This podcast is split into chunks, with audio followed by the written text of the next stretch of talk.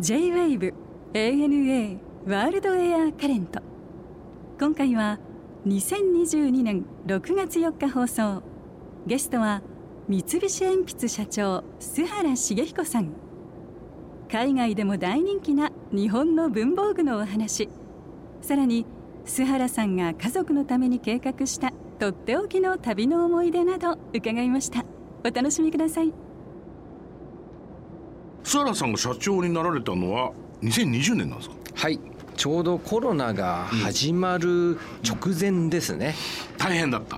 いやまあ大変だったという感覚はあんまりないんですけど、はい。ただやはり友人たちからは、うん。お前大変な時に社長になったなっていうのはよく言われましたね、何か変わりましたか？その三菱鉛筆として、まあ、正直なところやっぱり前社長は33年社長をやってたんですよだからそこからすると当然大きな変化ですよね。それプラス、まあ、コロナ禍っていうものが大きく入ってきたんで、う、うん。まあ、多分、まあ、自分の感覚ですごい変わったっていう感覚はないんですけど、うん。多分社員のみんなはうん。ものすごい変化があったっていうふうに感じたんじゃないかと思ってますね。今もうね要するにこう売り上げと全体的なのもこの外外国じゃないですか、うん。はっきり言って激変してるでしょ、何かこうマーケットとしては、あの僕がイギリスに住み始めたのが2007年なんです。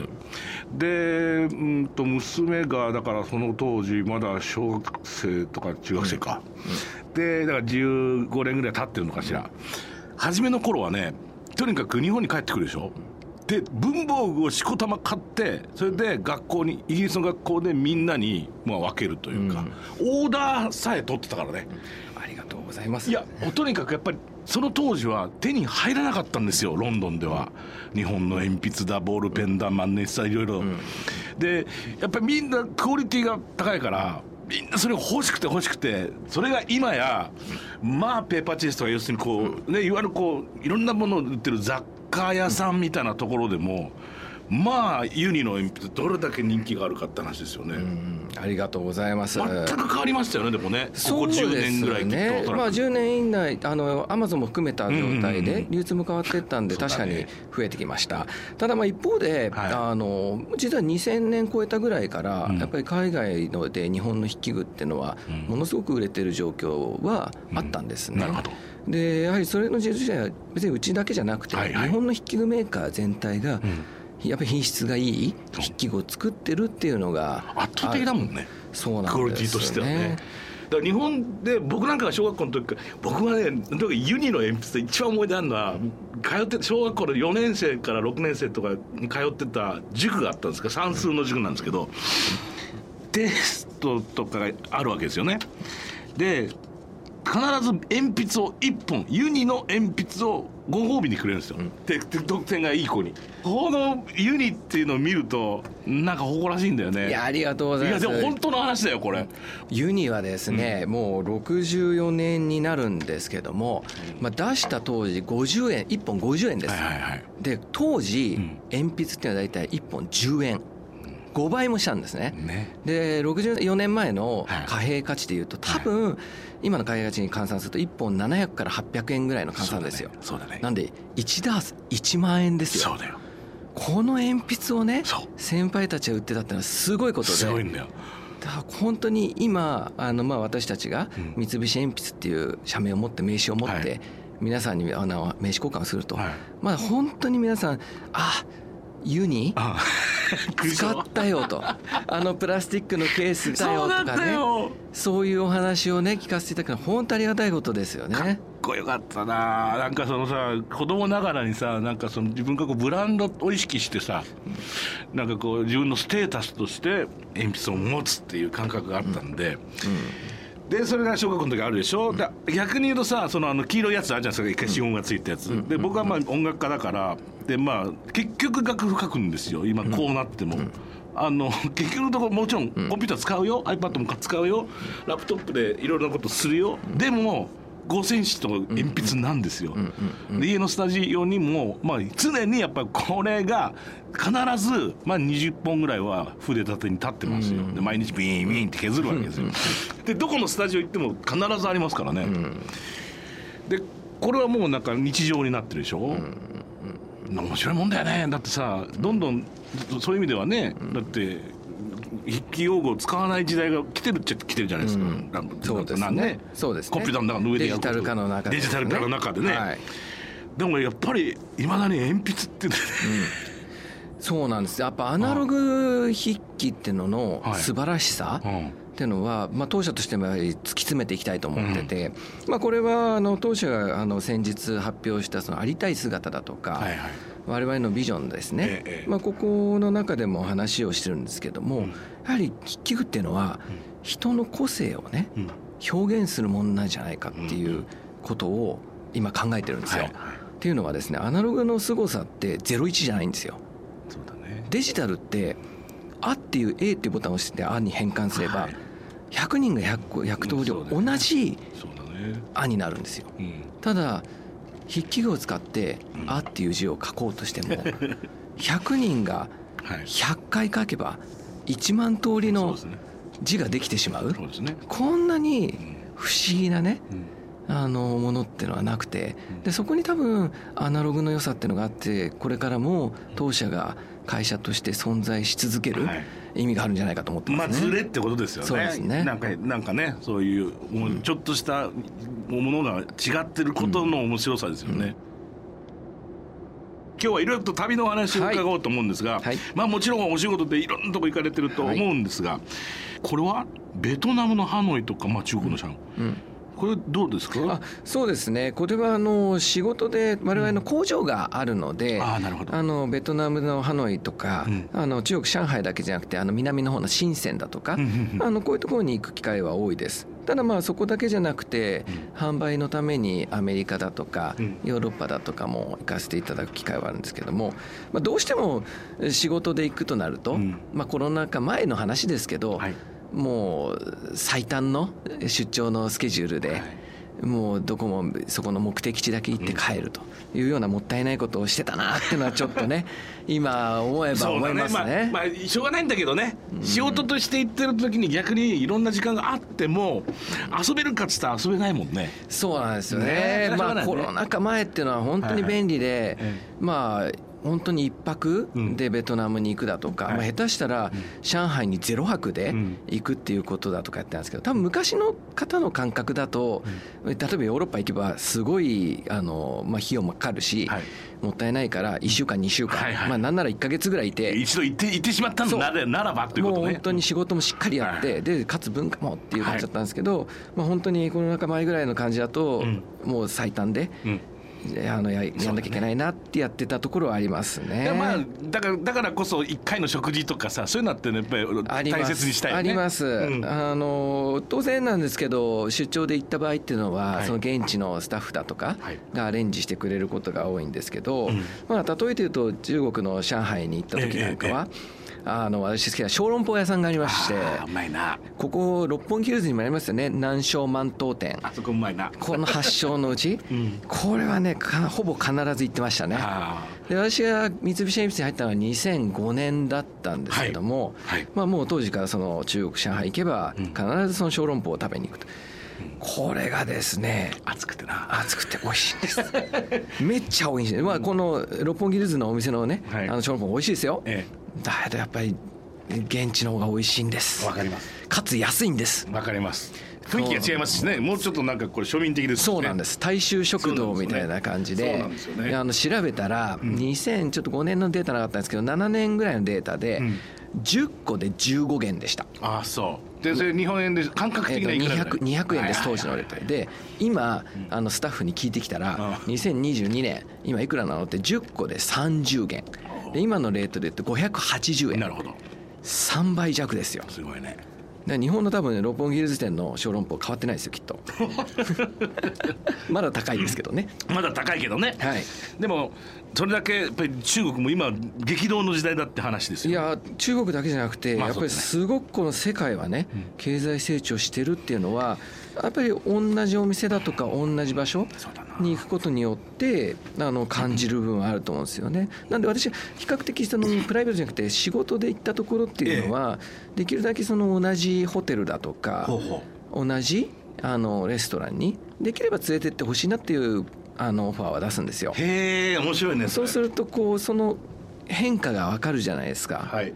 明らかにあすごくサービス変わったなとか、はいスタッフでもこう何かこう雰囲気が変わったなとかそういうようなものが感じられるような意識はちょっと仕事の時はしてます、まあ、えープライベートの時は全く別定ですよね。点観測的なことだよね。そうですね。うん、わかるわかる。そうですね、うんでもそれってすごく大切ですよね、はい。何でもそうだけど突然ダメになる店あるもんね。そうなんです。そうなんです。そうなんです。僕なんかほら全国ずっと回りながら、僕はもうラーメンが好きだから、まあ、好きだっていうよりもまさしくそれなんですよ、必ず毎年行ってでいきなりねすごく好きだった店が魂売る瞬間があるわけ、これは残念だよ、もう二度と行かないって決めるけどね、ああ終わったかこのお店も、うん、いやあるんですよ。やっぱりその経済発展していく中で、そのお店がすっごく綺麗になって、はいはい。ああれそれも繁盛してよかったんだなと思って食べてみると、ん。あれ？そうですよね。前とちょっと違くないか？そうなんですよ。とかね。あと量が異常に少なくなってて、こうあれ？はいどうしちゃったんだろうそういや本当に。ですよね。そう。露骨に分かんのラーメンよやっぱ。でそう原材料が多いでしょまず、うん。スープだ麺だ具だって、で利利益率が低いじゃないですか。だから露骨なんですよ、ん。すぐ分かる、なるほはりゃー。で逆に言うとさもうずっと地元に愛され続けて50年って店もあるわけですよ、すごいなと思ってだって一杯1,000円しないんですよ、で50年60年ってやれるんですから真心だなと思っていつもなんかそういう音楽作りたいなと思うんですよ、お仕事以外で行かれた海外としてマレーシアを挙げていただきまあしたけど、そうですね。これは家族旅行ですね、あのこれはですね聞くも涙話すも涙の状態なんですけども。ほうほうほう聞かあせていただきましょう。の息子が今小学校2年なんですけどね。あの幼稚園の時ですよ、あの虫が好きで。うんでこれあお姉ちゃんもいるんですけどお姉ちゃん小学校今5年で、うん。まあ小学校当時3年ですね、はいお姉ちゃんもね虫好きで、なんか虫が見たいと、うん。でなんかね三本角のカブトムシこれを見たいって言ってたんですね。あの名前コーカサスオオカブトムシっていうらしいんですけども。かっこいいやつね。ええなんですけど。写真も持ってきてもらいましたけど、はい。まあ、ヘラクレス系だよそうですそうですそうです、ヘラクレスはまあ2本こうん。うぶわっと大きいのがあるんですけど。はい。わっとなってるけどそれこれを横クワガタみたいにこう横クワガタとですね、はい。まあ、このねコーカサスオオカブトムシ見たいと言ってて、であの私もね、まあすごい、まあ、あの父親母親に恵まれた環境を与えられてて、うん。いろんなものを見せてもらって、はい。やっぱり見るんだったら本物を見せたいなっていうふうに思ったんですね。でそれでまあうちの妻とも相談して、はい。あこれ絶対あのコーカサスオオカブトムシに見せようと。うんいう話をして、うん。あの調べた結果マレーシアに行くことですね。ほまあ、この、まず私虫はあんまり好きじゃないんで。てかむしろ嫌いなんで。うあそうなの？もう本当嫌いなんですよ。なのいいじゃん。次女と長男は大好きなんですよ。あそうですか。いいじゃん。だからもう虫いっぱい飼ってるんですけど、はい。もうこれお世話大変です。そうだよね。子供たちしないから。あそうだ結局ねおといや分かる。見るのは好きなそうなんですよ。いや僕は子供の時からずっと飼ってたんででもやっぱ結局ね大お父さん大変だよね。分かるよその気持ち。でまあ本物をね 見せたいと思って、はい。じゃあ図鑑に書いたマレーシアって書いてあるから、ああ分かったと。じゃあまああのコタキナバルっていうところがちょっとリゾート地でマレーシアであるから、はい。よしコタキナバル行こうよと。計画したんですよ。はい。まあそのコタキナバル近郊の虫ツアーですよね、うんうん。登録して、さあいざ行きました、はい。夜ですよ。はい。夜中、うん。森の中行って、うん。ああこの三本綱いたと、よしと本物のコーカサス、見せられた、そのガイドさんに「これこれコーカサスだよね、はい。コーカサスオオカブトムシじゃない」って「は?」と「お前何言ってんだ」と「コタキナバルにはコーカサスオオカブトムシがいないぞ」と。いないんだ「ええと？目の前にいるじゃないかこの三本綱のカブトムシにして。はい。これ違うのかって言ったらうん「違う違う」と。これはね、ん。モーレンカンプオオカブトムシって言うんですよ。でもさモーレンカンプオオカブトの方がかっこいいぐらいじゃないの？そんなことはないの？いややっぱりコーカサスなんだ。息子いやたちは。いやコーカサスが見たいって本物を見せようって言ってるのにコーカサスじゃないって言われちゃった。本物じゃないんですそうかまあ、なるよほどなるほど。ねなるほどなるほど。いやこれ参りましたよ。そりゃそうだ。大桑方店に行ったのに平田だったら違う話は違うっちゃ話だよな。違うんですよ。見ててもねやっぱ 違う。違うと。だってこれいや嘘つくのは簡単ですよ、はい。子供たちにこれこれがコーカサスだっていうのは簡単ですけど、はい。いやそれ、はい違うね、うん。将来なんかの時に気づいたらこれ違うじゃないですか。そうだね。お父さんは嘘つきだねいや本当にちょっとそれはまずい。ちょっとまずい。まずいっていうことですね。またねべじゃあこれはじゃあそこのガイドさんにじゃあコーカサスオオカブトとしてどこにいんのと。俺マレーシアにいるって聞いたんだけどみたいなったらメインランドの方だと。なるほど。いうことでもうそこのコタキナバルにいる間にはい。次のメインランドクアラルンプールから北の方に行くはい。ツアーを予約しましたよだ初めに初めにリゾートで手を打ったとこがよかなかったんだよな。だからそこあのまあまあ爪が甘かった。あ爪甘いよ爪が甘かった。だから虫はの民はもう虫に集中しなきゃダメだ。いやまあ虫に集中してたつもりなんですけど まあそのねこれね計画はねそうねうちの妻があれですよ。大体そのこのツアーここら辺にこういうのがあるとかって言ってくるんですけどはいはい。最終的にその飛行機だホテルだはい。まあ全部予約するのは私の仕事なんですよ。なるほどまあ仕事しながらやりますから、はまあ、まあなんとなくね最後まで見てなくて、はい。あなんとなく三本図のがはいこれこれい。たからこれ大丈夫と思ったんですよ。ダメでした。でもそそのじそのリベンジはできたんですか？電話しました。見れた？見れました。素晴らしい。半年後。あのクアラルンプールからですね北に100キロぐらい行ったところのねフレーザーヒルっていうまあ日本でいうと避暑避暑地みたいなはいはね高原地帯ですよ。うん。まあここに行きましたまあこのホテルはねすごい。あそう。もうねバイオハザードの世界みたいなねあもう古いねホテルで朽ち果てたようなん状態。うん。もうそんなホテルに泊まってうん。もうそこから山奥に入ってってうん。見るんですよ。うん。でこれまたね行った日がね最悪のなんか時だったみたいで普段だったら何十匹もこのコーカサスがいる時がもう いなくて み2日間3日間いました。2泊3日。いいね。2泊3日いるうちの最後の最後で1匹だけ。いいじゃない。でもねいました。あそういう方が価値あるよオーロラと一緒だよ。いや本当にもうねでもその代わり他にもねいたんですよ。スカラベだとかね、はいはい。与那国さんっていう世界最大のガのあれですね、でっかいやつね。あと帝王ゼミムームー鳴くようなセミだとか、もうこんなのがいっぱいいてまあ私虫嫌いの私は最悪ですよ。かわいそうもうしょうがないよお父ちゃん。もうデトックスしたいぐらいの感じなんですけど もうとりあえず本物見せたいっていう一心で。あいいですね。まあ、ただねいや今でもね あの子供たちがね、はい。そのコーカサスを見たっていうことに関してはうん。話してくれるんで、うん。あそれは良かったなと思いますよね。そうですね。創業136年なんですね。はいおかげさまで創業136年になります。ああ長いですな。いや本当に長いですね、あの創業者あの正木二六というものがですね、はいあのパリの万博で、あの鉛筆を見て、うん。まあ、これを日本に持ち帰って工業化しようって言ってスタートしたのがもうそうあの136年前になります。はあパリ万博なんだ。はい。へえ。でもその当時って逆に言うとさだってパリでは言言ってみればジャポニスムっていうかさ、まあ、日本文化、まあ、アート中心にまさしくそのブームの中だもんね。うん、そうなんです、うん。まあ、当時あの確か私の記憶でははい。鉛筆の他に展示されてたのが、ラジオと,、うん。えー、と電話かな？はがあったそうですよ。まあ、これの中すで、ね、ラジオも今今日もねラジオの番組ですけど、まあ、昔から比べれば少し変わってった、うんえ電話もね、うん。線がある電話じゃなくてもう今携帯電話になってる。本当だよ。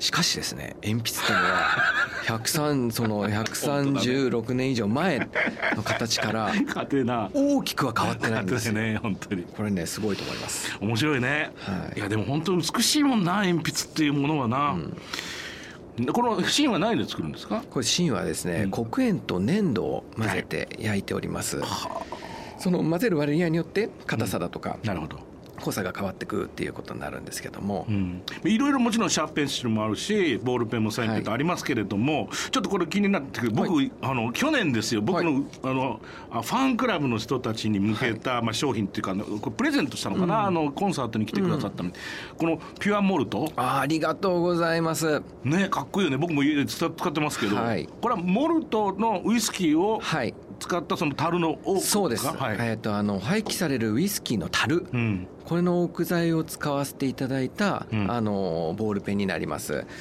実は出たのがですね、はい。2000年です。あそうなんですか。えもうだ22年経つんですけども、うん。まあ、当時、まあ、今では SDGs とかね、はい。環境とかっていう話がありますけども、ええ。まあ、実はですね日本の筆記具メーカー、まあ、日本だけじゃないかな、うんうん。筆記具のメーカーってうん。隠れたエコ企業が多くて、なるほどなるほど。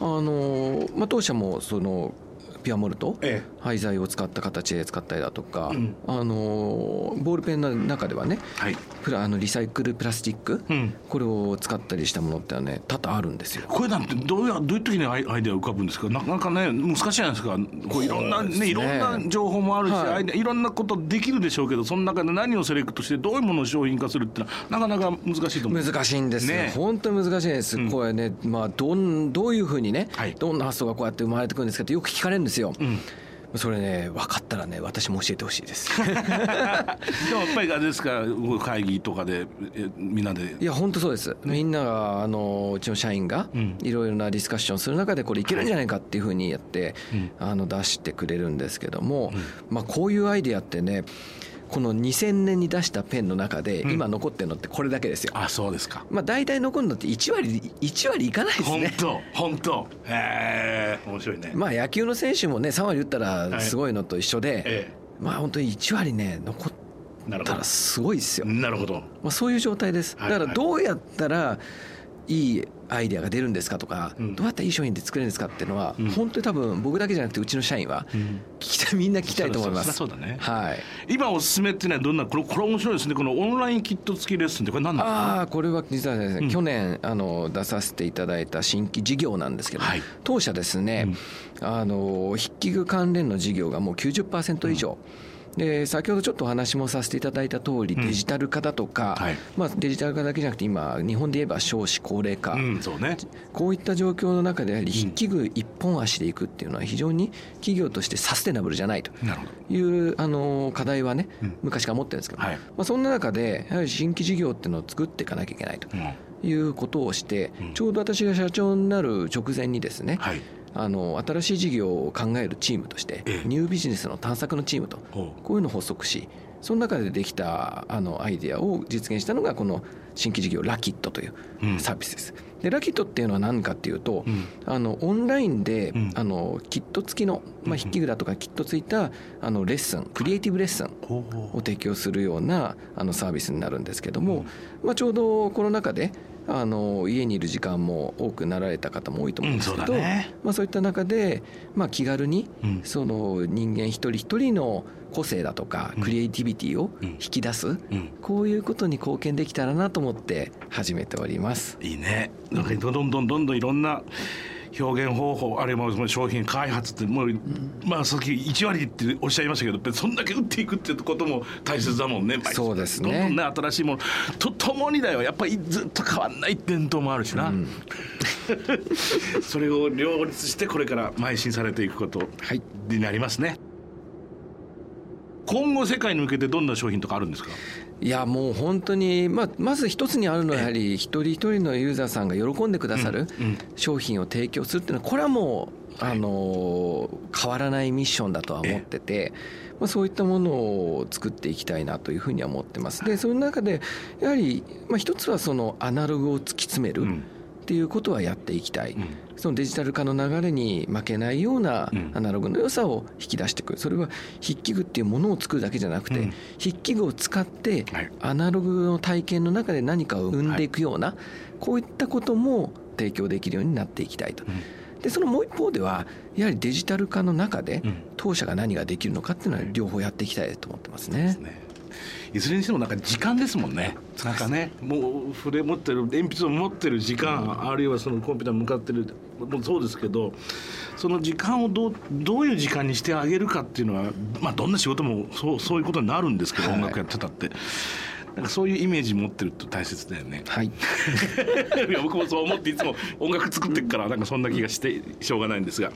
まあだいぶとねあの旅もできるようになってきたと思うんですけど今後、えー、旅をもしね行くとすれば行ってみたいところどこですか？そうですね、うん、まあさっきの言った仕事とそのプライベートので、はい、まあプライベートの方をちょっと話しようと思うと、うんね、まあプライベートではあまりその今までその何回も同じところに行くってことはなかったんで、はい、まあ行ったことのないところ行きたいなと思ってるんで、うん、まあ一つはその南の島で少しゆっくりするような、いいね家族でゆっくりできるようなところっていうのはいいかなとは思ってるのと、うん、まあ、もう一個はやはりヨーロッパだとかの少し歴史、はい、まあ、こういったものに、まあ、あの子どもたちに触れさせてみたいなって私も結構ヨーロッパって出張では行くんですけど、もう本当に弾丸ツアーなんで 1泊3日とか、まあ、そういうのを経験してるんであんまりその地元地元の歴史だとか、見てこなかったりだとかその地元の美味しいものを食べたりとかしてこれなかったんで、まあ、そういったところ時間が取れたらあの一緒に家族と一緒にできたらいいななんていうふうには思ってますね。いいすね。最後にあのこれはゲストの方に必ずいつも伺ってるんですが曽原さんにとって旅って一体何ですか？旅ですか？はい。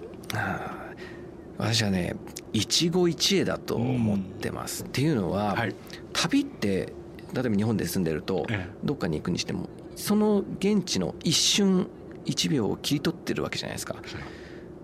本当にそこの文化だとかあの地元のことを全て理解できるわけじゃないんですけども、うん、たまたまそこに行った時に、そこを案内してくださった方、またそこで触れ合った方、そういった方からそこの印象を感じ取りますよね。だね。だからそういう意味で一期一会に尽きるんじゃないかなっていうふうには思いますね。楽しい時間でした。ありがとうございました。どうもありがとうございました。ANA World Air Current